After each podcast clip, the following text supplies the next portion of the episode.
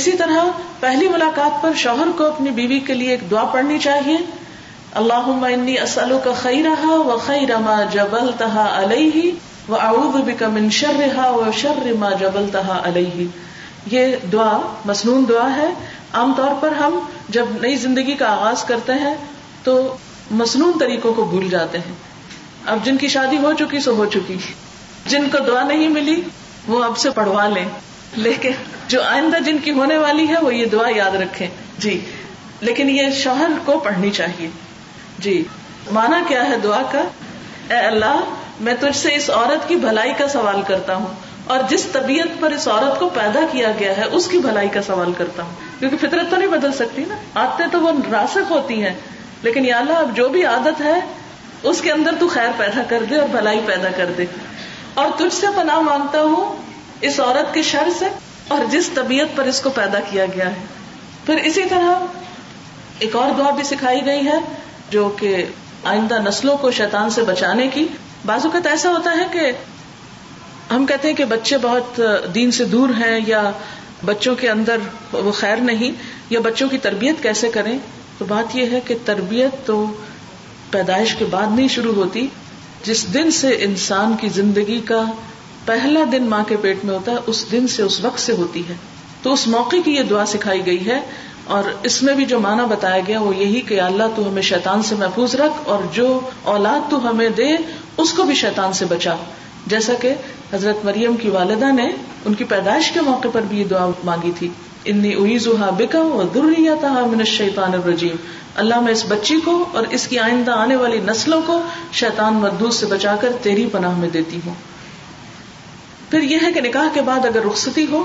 یعنی دونوں طریقے ہوتے ہیں ایک تو یہ کہ نکاح کے بعد رخصتی فوراً ہو جائے دوسرا یہ کہ کچھ عرصے کے بعد ہو جیسے حضرت آشا رضی اللہ تعالیٰ عنہ کے نکاح اور رخصتی میں بیچ میں ایک وقفہ تھا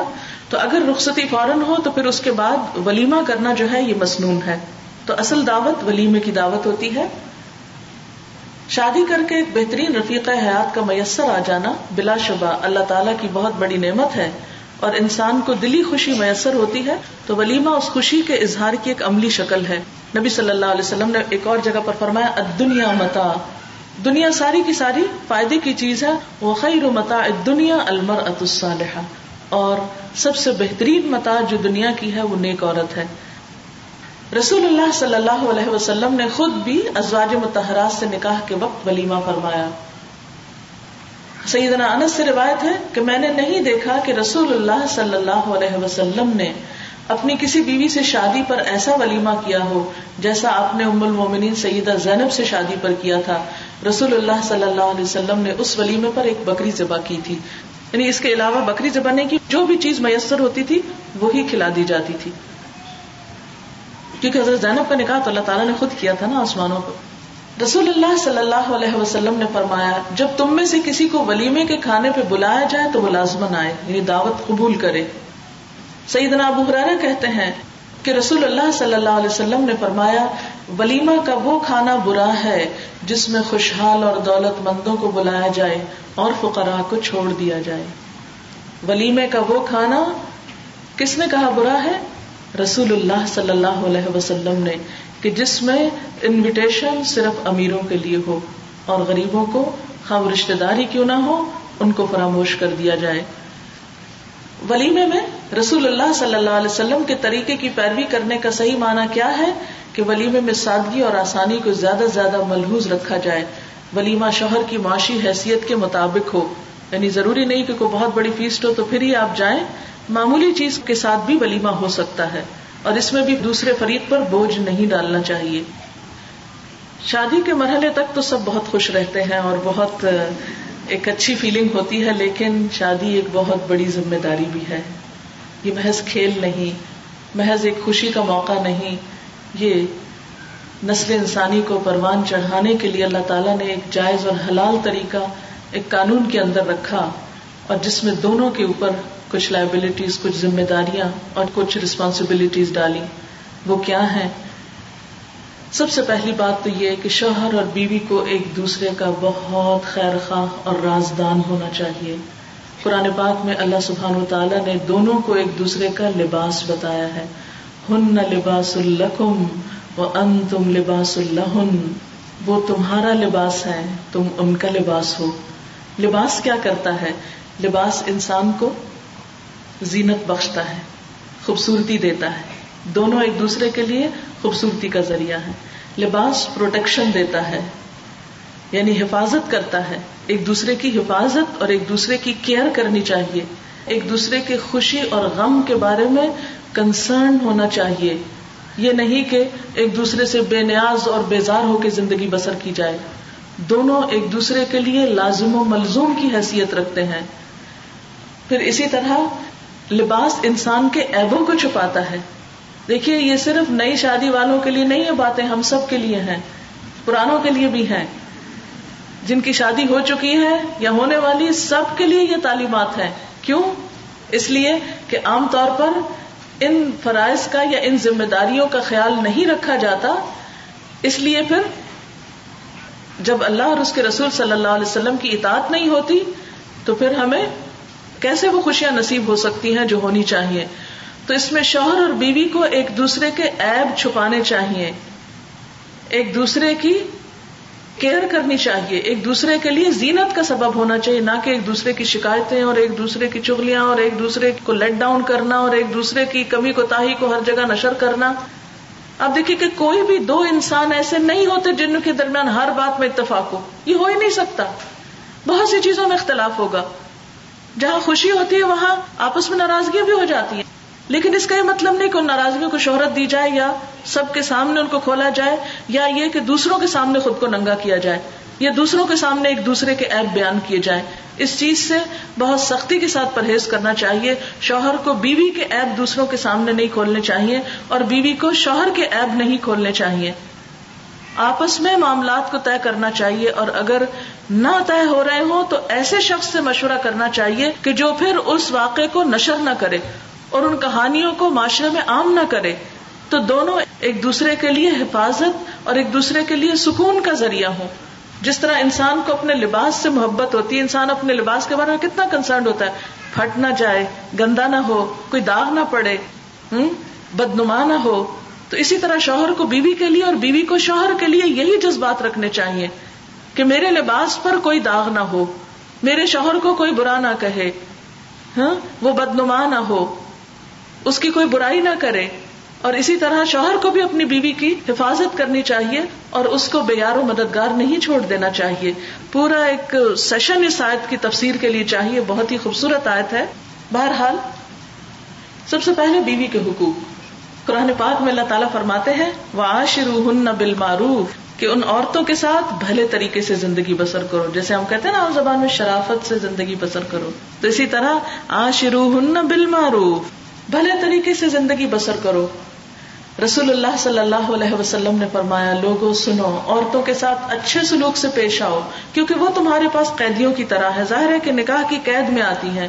تمہیں ان کے ساتھ سختی کا برتاؤ کرنے کا کوئی حق نہیں سوائے اس صورت کے جبکہ ان کی طرف سے کوئی کھلی ہوئی ناپرمانی سامنے آئے اگر ایسا کر بیٹھے تو اپنی خوابگاہوں میں ان سے علیحدہ رہو اور انہیں مارو تو ایسا نہ مارو کہ شدید چوٹ آئے کیونکہ بعض اوقات ایسی صورت بھی پیش آتی ہے اگرچہ پسندیدہ نہیں نبی صلی اللہ علیہ وسلم نے فرمایا کہ میں نے کبھی کسی عورت پر ہاتھ نہیں اٹھایا حتیٰ کہ جنگ میں بھی یہ کسی بھی موقع پر اور آپ نے فرمایا لئی یدر باخیار تم میں سے اچھے کبھی بھی نہیں مار سکتے لیکن بعض جگہوں پر جتنی بھی نصیحت کی جائے جتنا بھی سمجھایا جائے بعض طبیعتیں ایسی ہوتی ہیں کہ ان کی تسکین ہی نہیں ہوتی مارے بغیر تو بہرحال ایسے صورت میں بھی فرمایا کہ ایسا نہ مارو کہ شدید چوٹ آئے ابن عباس کہتے ہیں پھر کیسا تو آپ نے فرمایا جیسے ایک مسواک یعنی ان سے پوچھا گیا تو انہوں نے کیا کہا جیسے ایک مسواک کے ساتھ ایسے تھوڑا سا ہٹ کرتا ہے تو اس طرح اور جب وہ تمہارے کہنے پہ چلنے لگے تو خام خواہ ان کو ستانے کے بہانے نہ ڈھونڈو دیکھو تمہارے کچھ حقوق تمہاری بیویوں پر ہیں اور تمہاری بیویوں کے کچھ حقوق تم پر ہیں اسی طرح شوہر کو اپنی بیوی کے بارے میں گمان اچھا رکھنا چاہیے آپ دیکھیے کہ جو گمان ہوتا ہے اسی پر انسان کا عمل معاملہ ہوتا ہے قرآن پاک میں اللہ تعالیٰ فرماتے ہیں ان کرے تم اگر تم ان کو ناپسند بھی کرتے ہو یعنی بیوی کی کوئی عادت تمہیں اچھی نہیں بھی لگتی فسان تک رہو شعی ان وہ یجا اللہ خیرن کثیرہ تو ہو سکتا ہے کہ ایک چیز تمہیں ناپسند ہو اور اللہ تعالیٰ اسی میں تمہارے لیے بہت بڑی بھلائی رکھ دے یعنی ضروری نہیں کہ شوہر اور بیوی دونوں ایک دوسرے کے لیے بالکل پرفیکٹ ہو اور ایک دوسرے کی عادتیں بہت پسند ہوں نہیں پسندیدگی کے باوجود بھی آپ نے دیکھا ہوگا کہ جہاں بہت سے کپل لو میرج کرتے ہیں یا پسند کر کے بھی شادی کرتے ہیں بعد میں ایک دوسرے کا حال کیا کرتے ہیں بہت سی مثالیں آپ کے سامنے ہوگی تو ناپسندیدگی کا ساتھ ہی ہوتا ہے ہنڈریڈ پرسینٹ ضروری نہیں کہ کسی کی ہر بات ہی آپ کو پسند ہو لیکن اگر کوئی بات دل کو اچھی نہ بھی لگے تو ایسی صورت میں صبر سے کام لو ہو سکتا ہے کہ اسی چیز میں تمہارے لیے بہت بڑی بھلائی ہو بازو آپ نے دیکھا ہوگا کہ ہمیں دوسرے کی نصیحت اچھی نہیں لگتی اگر بیوی بی شوہر کو سمجھائے آپ میں سے بہت سی اپنے خاندوں کو دین پہ چلنے کی بات کرتی ہوگی تو آپ کو معلوم ہے کہ ریسپانس کیا ملتا ہوگا ضروری تو نہیں کہ شوہر اپریشیٹ کرتے ہو ہاں تم تو بہت اچھا لیکچر سن کے آئی اور مجھے بھی دے رہی ہو تو میں ایسے قبول کرتا ہوں نہیں ضروری نہیں ہوتا تو ایسے میں بہت سی چیزیں ایسی ہو سکتی ہیں کہ جو ایک دوسرے کو سمجھائی جا رہی ہے اور وہ دوسرے کو اچھی نہیں لگ رہی تو اس میں کیا فرمایا کہ اگر کوئی چیز تمہیں اچھی نہ بھی لگے بیوی کا لیکچر یا نصیحت یا شوہر کی کوئی ڈانٹ ڈپٹ اچھی نہ بھی لگے تو اس پہ دل برداشتہ نہ ہو ہو سکتا ہے اللہ تعالیٰ اسی نصیحت میں اسی ڈپٹ میں اسی ناپسندیدہ چیز میں تمہارے لیے ایک بہت بڑی خیر پیدا کر دے نبی صلی اللہ علیہ وسلم نے فرمایا کوئی مومن مرد اپنی مومن بیوی سے نفرت نہ کرے اگر بیوی کی کوئی عادت اس کو ناپسند ہے ہو سکتا ہے دوسری پسند آ جائے تو جو پسندیدہ چیزیں ہیں ان پر نظر رکھنی چاہیے ناپسندیدہ چیزوں کو اگنور کر دینا چاہیے قرآن پاک میں اللہ تعالیٰ فرماتے ہیں یا ایوہ الذین آمنوا ان من ازواجکم و اولادکم عدو لکم فاحذروہم و ان تعفوا و تصفحوا و تغفروا فان اللہ غفور رحیم مومنو تمہاری بعض بیویاں اور بعض اولاد یعنی سب نہیں بعض تمہارے دشمن ہیں یعنی دشمنی کی حد تک نفرت ہو سکتی ہے سو ان سے بچتے رہو محتاط رہو اور اگر تم افو کرم درگزر اور چشم پوشی سے کام لو تو یقین رکھو کہ خدا بہت ہی زیادہ رحم کرنے والا ہے دیکھیے معاف کرنے کے لیے تین لفظ ہیں اور تینوں ہی ہاتھ میں اکٹھے کر دیے گئے کہ اگر بیوی بی کا کوئی رویہ تمہیں پسند نہ بھی ہو تو بھی کیا کرو درگزر معاف اور افو کرو بخشش فرمانے والا اور رحم فرمانے والا ہے عورت کے ساتھ سلوک اور عورت کے ساتھ معاملہ کرنے میں سختی نہیں کرنی چاہیے نبی صلی اللہ علیہ وسلم کا ارشاد ہے عورتوں کے ساتھ اچھا سلوک کرو عورت پسلی سے پیدا کی گئی اور پسلیوں میں سب سے زیادہ اوپر کا حصہ ٹیڑھا ہے اسے سیدھا کرو گے تو ٹوٹ جائے گی چھوڑ دو گے تو ٹیڑھی ہی رہے گی بس عورتوں کے ساتھ اچھا سلوک کرو اس حدیث سے عورتیں بہت ناراض ہوتی لیکن میں تو بہت خوش ہوتی ہوں کیوں اس لیے پہلی بات تو یہ کہ نبی صلی اللہ علیہ وسلم کی کوئی بھی بات غلط نہیں ہے آپ دیکھیے کہ درختوں میں کتنے خم ہوتے ہیں پتوں میں خم ہر چیز میں خم وہ خم ان کی خوبصورتی ہے تو اگر عورت کے اندر کوئی خام ہے کسی خاص چیز میں وہ اڑی ہوئی ہے چھوڑ دو اس کو اس کے حال پہ اس کے ساتھ سختی نہ کرو ورنہ پھر نباہ نہیں ہو سکے گا عورتوں کے جذبات اور مشاغل کا خیال رکھنا چاہیے حضرت عائشہ فرماتی کہ میں نبی صلی اللہ علیہ وسلم کے ہاں گڑیوں سے کھیلا کرتی تھی میری سہیلیاں بھی میرے ساتھ کھیلتی تھی جب آپ تشریف لاتے تو سب ادھر ادھر چھپ جاتی آپ ڈھونڈ ڈھونڈ کے ایک ایک کو میرے پاس بھیجتے تاکہ وہ میرے ساتھ کھیلے یہ ہے شوہر اور بیوی کا تعلق اسی طرح ان کی تعلیم و تربیت کا اہتمام کرنا چاہیے گھر کے کام میں مدد کرنے میں کوئی حرج نہیں حضرت عائشہ فرماتی ہے کہ آپ صلی اللہ علیہ وسلم گھر کے کام کاج میں مصروف رہتے جب نماز کا وقت ہوتا تو نماز کے لیے اٹھ کھڑے ہوتے اس کا مطلب نہیں کہ سب کام شوہر کے لیے چھوڑ دینے چاہیے اس کا مطلب یہ ہے کہ اگر شوہر کو کبھی بیوی کی مدد کرنی پڑے تو ہمارے معاشرے میں اس کو ایپ سمجھا جاتا ہے بیوی بھی کام کر رہی ہے شوہر بھی کام کر رہا ہے شوہر تو آ کے اخبار پڑھ رہا ہے چائے پی رہا ہے اور بیوی پھر کچن میں لگی ہوئی ہے تو یہ زیادتی ہے جی اسی طرح شوہر کے حقوق ہیں سب سے پہلی بات ہے کہ شوہر کی اطاعت کرنی چاہیے نیک بیویاں شوہر کی اطاعت کرنے والی ہوتی ہیں قرآن پاک میں اللہ تعالیٰ فرماتے پھر اسی طرح اپنی عصمت و آبرو کی حفاظت کرنی چاہیے کوئی ایسا کام نہیں کرنا چاہیے کہ جس سے شوہر کے اندر نفرت یا بیزاری پیدا ہو یا وہ بیوی کو اس حالت میں ناپسند کرے اسی طرح شوہر سے محبت کا اظہار کرنا چاہیے ہم اس کو فار گرانٹیڈ لیتے ہیں کیوں دوسرا ہی کریں ہم کیوں کریں یہ تو ہماری روایت کے خلاف ہے نہیں صفیہ کا طرز عمل یہاں اتنا خوبصورتی سے بیان کیا گیا ہے کہ جب آپ بیمار ہوئے تو بہت حسرت سے بولی کاش آپ کی بجائے میں بیمار ہوتی یہ محبت کا ایک انداز تھا اور شکر گزاری اللہ تعالیٰ قیامت کے روز اس عورت کی طرف نظر اٹھا کر بھی نہ دیکھے گا جو شوہر کی نہ شکری ہوگی حالانکہ عورت کسی وقت بھی شوہر سے بے نیاز نہیں ہو سکتی یعنی بیوی کو شوہر کو تھینکس بولنا یا شوہر کو بیوی کو تھینکس بولنے میں کوئی آر نہیں ہونی چاہیے اور ناشکری شکری میں کیا ہے ساری زندگی بھی شوہر اچھا کرے تو چھوٹی سی تکلیف پہ کہہ اٹھے میں نے تو تم سے کبھی کوئی سکون پایا ہی نہیں اور نیک بیوی کی خوبیاں آپ صلی اللہ علیہ وسلم نے فرمایا کہ اونٹوں پہ سوار ہونے والی عورتوں میں سے قریش کی عورتیں کیا ہی خوب ہیں بچوں پہ بہت مہربان شوہر کے گھر بار کی انتہائی حفاظت کرنے والی اور امانت دار چار مثالی عورتیں مریم بنت عمران خدیجہ بنت خوالد فاطمہ بنت محمد اور فرعون کی بیوی سیدہ آسیہ ایک اور روایت میں حضرت عائشہ کا نام بھی آتا ہے یہ ہمارے سامنے نمونہ ہے اور آخر میں دعا ہے ربنا حب لنا من ازواجنا وذریاتنا قرۃ اعین وجعلنا للمتقین اماما بسم اللہ الرحمن الرحیم آپ کے سامنے خود کا نکاح پڑھ رہا ہوں اور پھر اس کے بعد انشاءاللہ تھوڑی سی گفتگو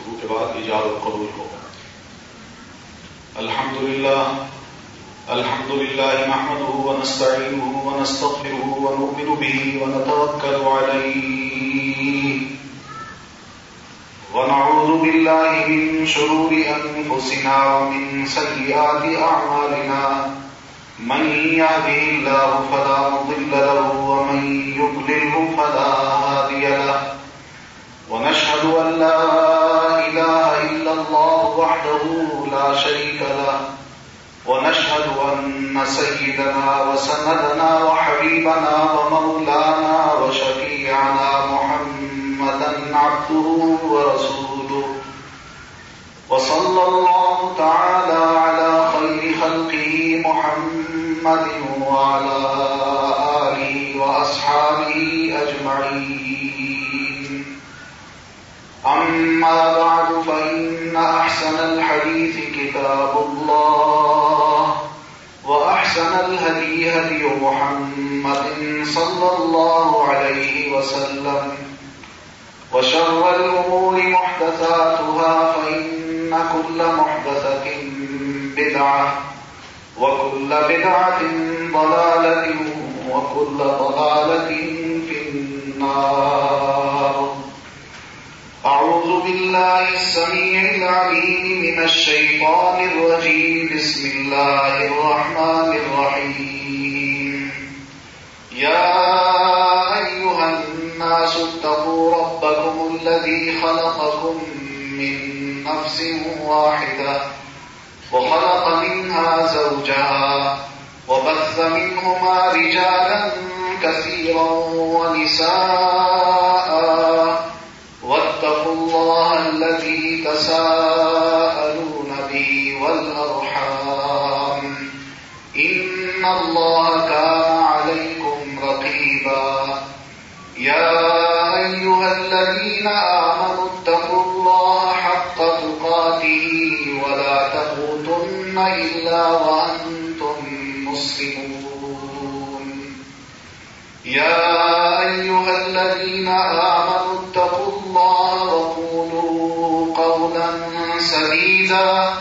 يصلح لكم لكم أعمالكم ويغفر ذنوبكم ومن يطع الله ورسوله فقد فاز فوزا عظيما صدق الله العظيم یہ ایک مصنون خطبہ ہے جو میں نے آپ کے سامنے تلاوت کیا ہے نبی علیہ السلام کو تسلیم کی عادت مبارکہ یہی تھی کہ آپ نکاح کے موقع پر یہ خطبہ اور اس کے بعد آخر میں یہ تین آیات کو جو قرآن مجید کے مختلف مقامات سے ہیں ان کو آپ تلاوت فرمایا کرتے تھے اس خطبے کا یا ان آیات کا اس تقریب سے کیا تعلق ہے ظاہر ہے اللہ کے رسول صلی اللہ علیہ وسلم کا جو چناؤ ہے خطبے کا اور پھر آیات کا اس کا مطلب یہی ہے کہ اس تقریب سے اس کا گہرا تعلق ہے اگر خطبے کے الفاظ پر اور آیات کے الفاظ پر غور کیا جائے تو ہمیں بہت سے سبق اللہ تعالیٰ نے اور نبی علیہ السلام و تسیم نے دیے ہیں سب سے پہلی بات تو یہ کہ ایک معاشرے کی صحیح اٹھان کس طرح ہونی چاہیے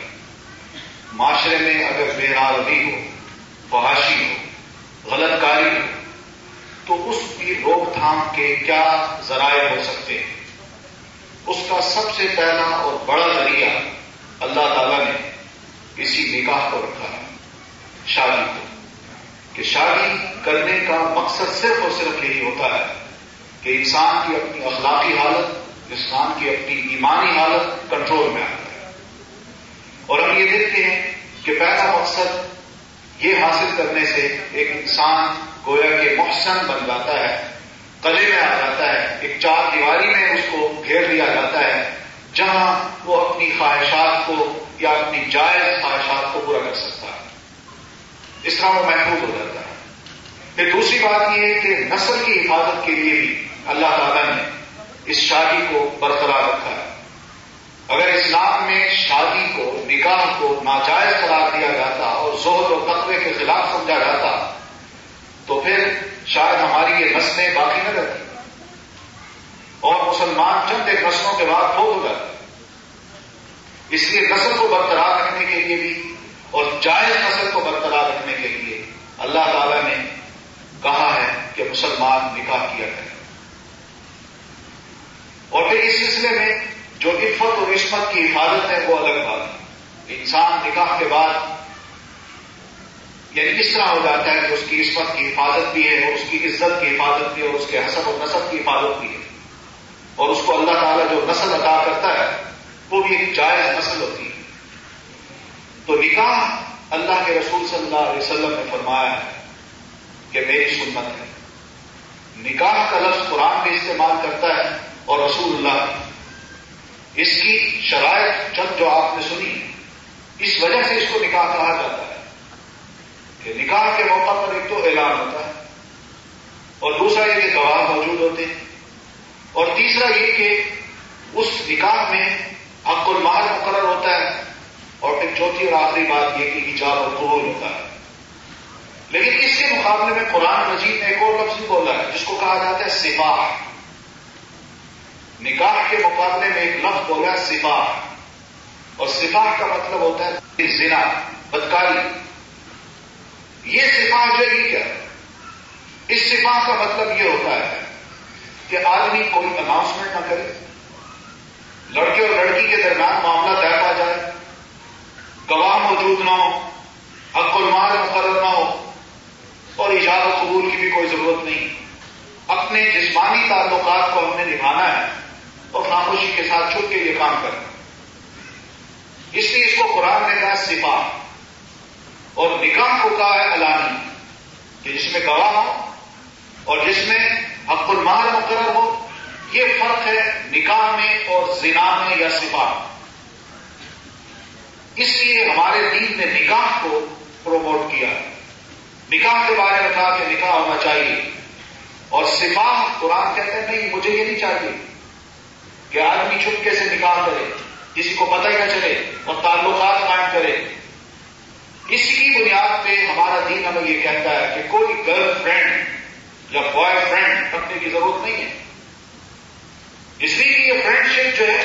یہ خدا نخواستہ دین اگر اس کی اجازت دے دے تو پھر زنا میں اور فرینڈ شپ میں کیا فرق ہے نکاح نہ میں تھوڑی سی قربانی ہوگا کہ آدمی اپنی خواہشات کو محدود کر دیتا ہے اپنے آپ کو ایک ایسے کلے میں ڈال دیتا ہے تو بس میں نے اپنی خواہشات کو یہی سے پورا کرنا ہے اور ادھر ادھر نہیں جانا نہ دیکھنا ہے یہ بڑی بدیانتی ہوگی کہ آدمی شادی بھی کرے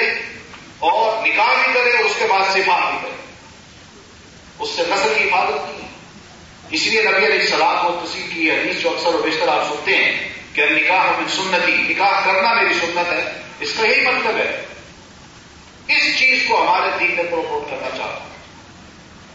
تو بہرحال نکاح نام ہے ایک ذمہ داری کا کہ آدمی جب اس ذمہ داری کو قبول کرتا ہے چاہے وہ لڑکا ہو یا لڑکی ہو تو اس کو علم ہونا چاہیے کہ ہم مجھ پر کچھ فرائض ہیں میرے کچھ حقوق ہیں تو دونوں ایک دوسرے کے حقوق اور فرائض کو اگر ادا کرتے رہیں تو اس طرح یہ گاڑی زندگی کی بہت اچھی چلتی ہے اور اگر خدا خاصہ کو یہ کہ میں فرائض تو ادا نہیں کروں گا لیکن اپنے حقوق لوں گا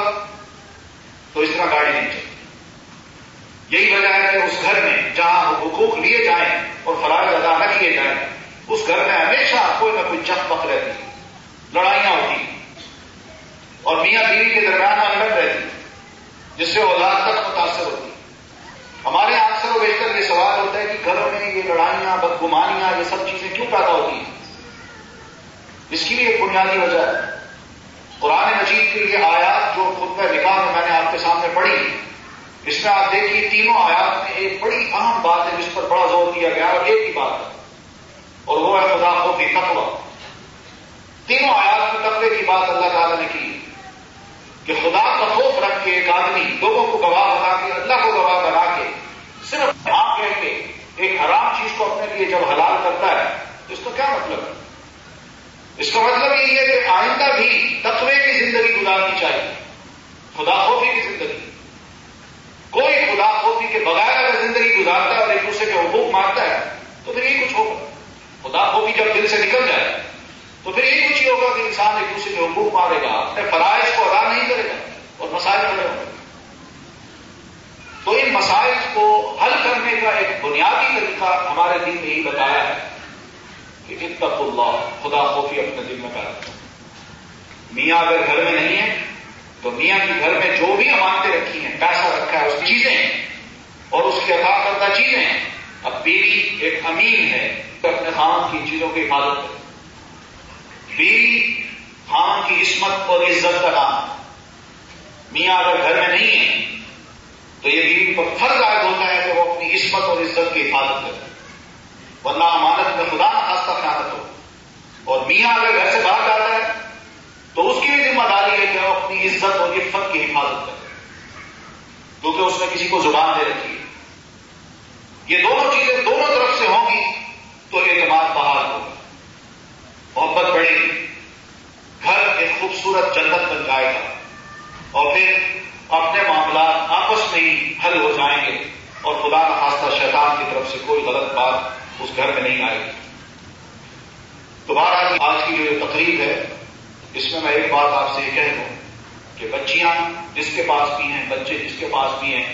وہ اللہ کی طرف سے ایک امانت ہوتی ہے اس امانت کا پاس کرنا باپ کی ذمہ داری ہے باپ کی کہ وہ اپنی اس بچی کی اپنے بچے کی پوری حفاظت کرے خدا نہ خاصتا اس کو کوئی تھپا یا دال نہ لگ جائے یہ امانت اللہ اس کو دیتا ہے اور پھر اس امانت کو امین کے سپرد کرنا کرنا ہوگا کہ اس کی زندگی میں کوئی ایسی بات نہ ہو کہ وہ بچی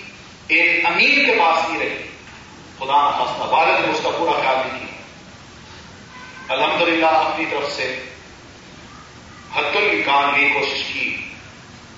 کہ اپنی بچی کی جو بہتر سے بہتر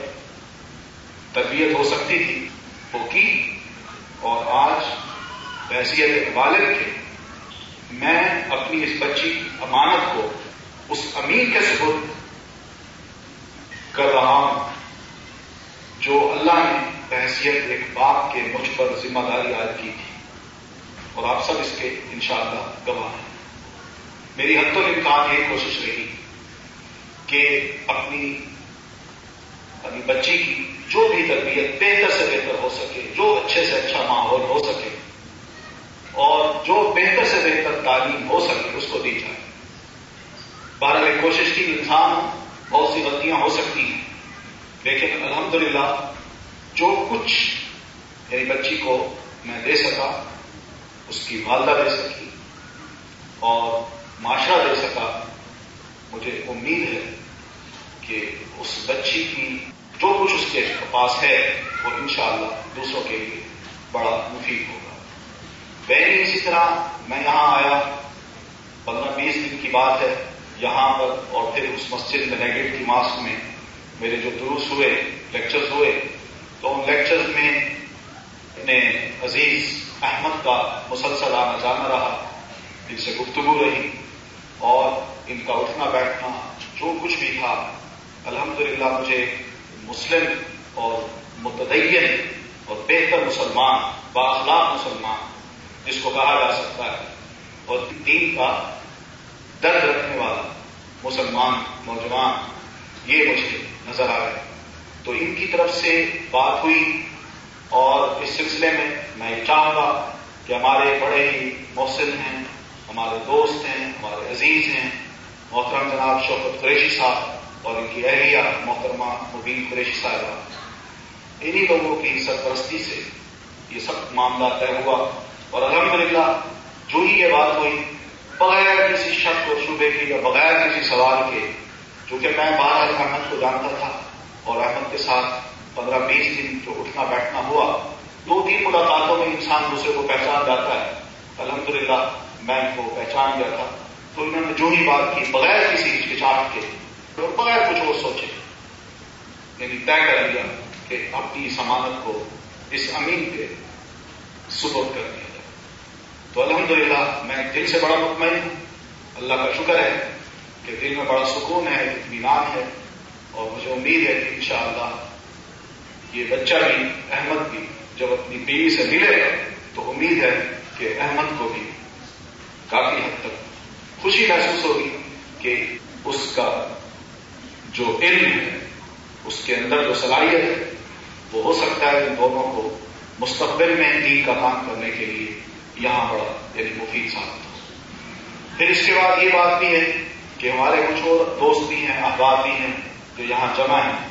تو ان تمام بزرگوں اور باپ کی دعاؤں کے ساتھ الحمدللہ یہ معاملہ طے ہو رہا ہے ایسے اللہ کا توقع کرتے ہوئے اور معاملات ہوتے ایسے ہیں بچوں کے معاملات اللہ کا توقع کرنا ہوتا ہے باقی یہ ہے کہ ان دونوں کو اپنی زندگی کو بنانا ہے ہم سب کی دعا ہے کہ اللہ تعالیٰ کی زندگی کو بہتر سے بہتر بنانا میں آپ کے سامنے اجازت قبول کراتا ہوں اور اس کے بعد ان شاء اللہ یہ تقریب ختم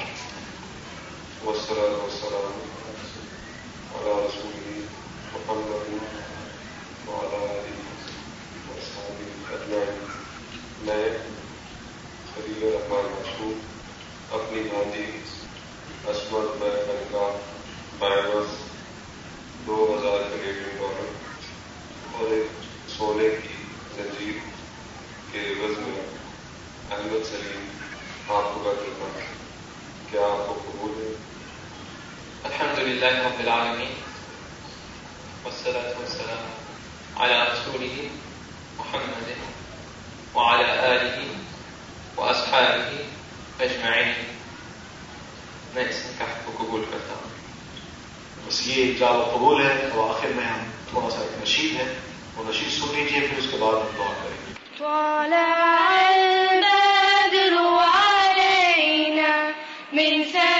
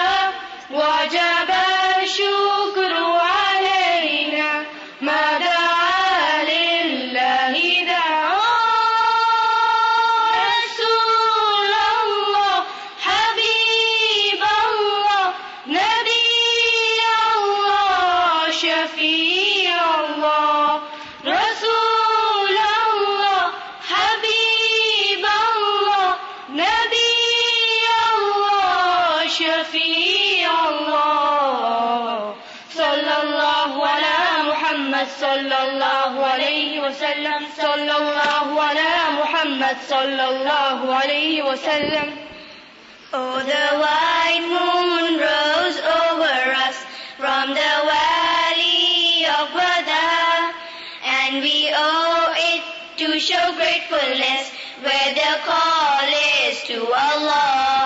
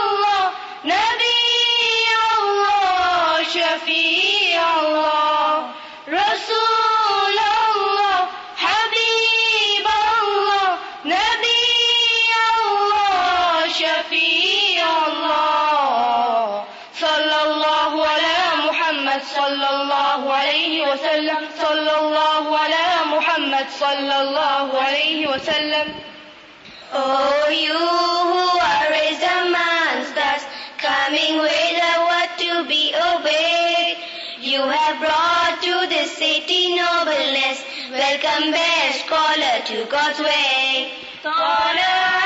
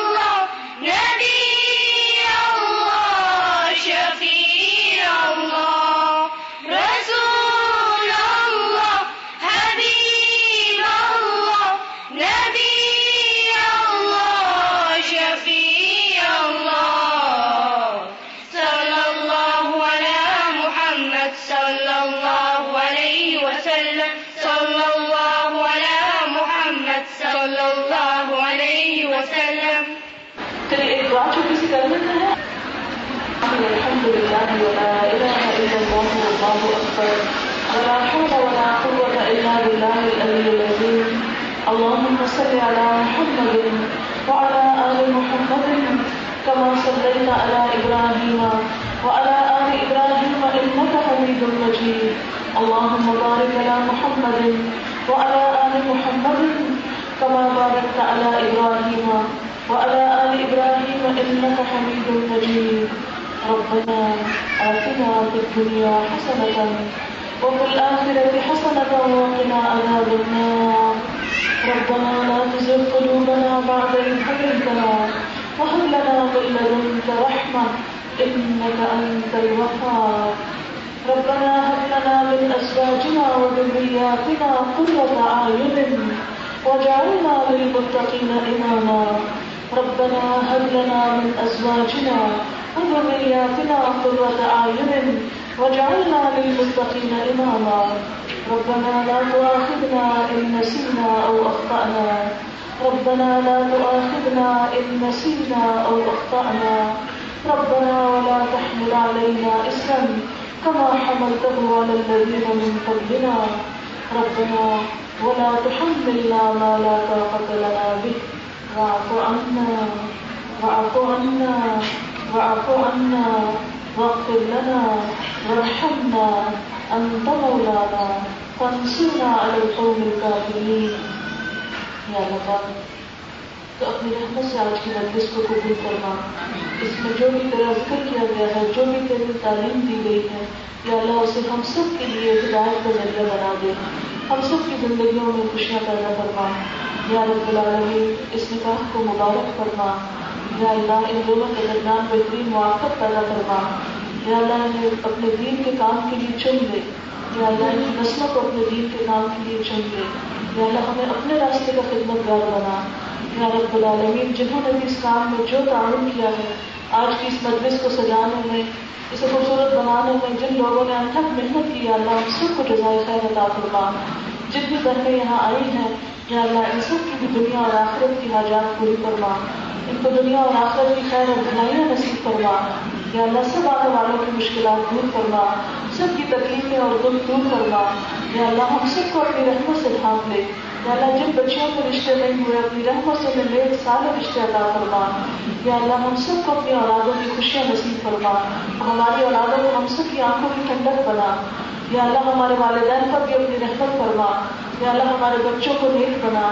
یا اللہ ہماری نسلوں کو ایمان کو قائم رکھ یا اللہ جتنی بہنیں یہاں آئی ہیں ان کے دلوں میں جو نیک جوان ہیں میری ہے اپنی رحمت سے پورا کروا یا اللہ سب کو سکون اور خوشی اور سب کے گھروں میں اطمینان نصیب کروا یا اللہ تو سب کو خیر اور بھلائی نصیب کروا اور ہم سب کو خاتمہ ایمان پر کرنا اور ہمیں زندگی میں اور ہر حال میں اسلام پر قائم رکھنا ربنا تقبل منا ربنا تقبل منا انك انت السميع العليم وتب علينا انك انت التواب الرحيم وصلى الله تعالى على خير خلقه محمد وعلى اله واصحابه واهل بيته اجمعين برحمتك يا ارحم الراحمين الهي امين سبحانك اللهم وبحمدك نشهد ان لا اله الا انت نستغفرك ونتوب اليك والسلام عليكم ورحمه الله وبركاته